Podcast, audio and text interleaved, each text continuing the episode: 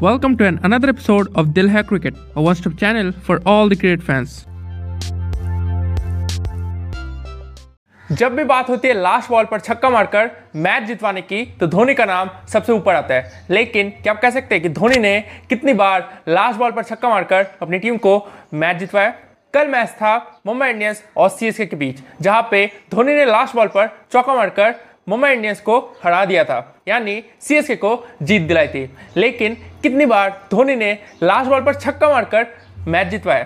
तो धोनी ने अपने करियर में ऑलमोस्ट 20 बार ऐसा काम किया है। अगर इसका भी ब्रेक डाउन करें तो धोनी ने ओडीआईज में नौ बार टेस्ट में एक बार टी ट्वेंटी में तीन बार आईपीएल में तीन बार सी एल टी ट्वेंटी में दो बार और लिस्ट करियर में दो बार ऐसा काम किया है।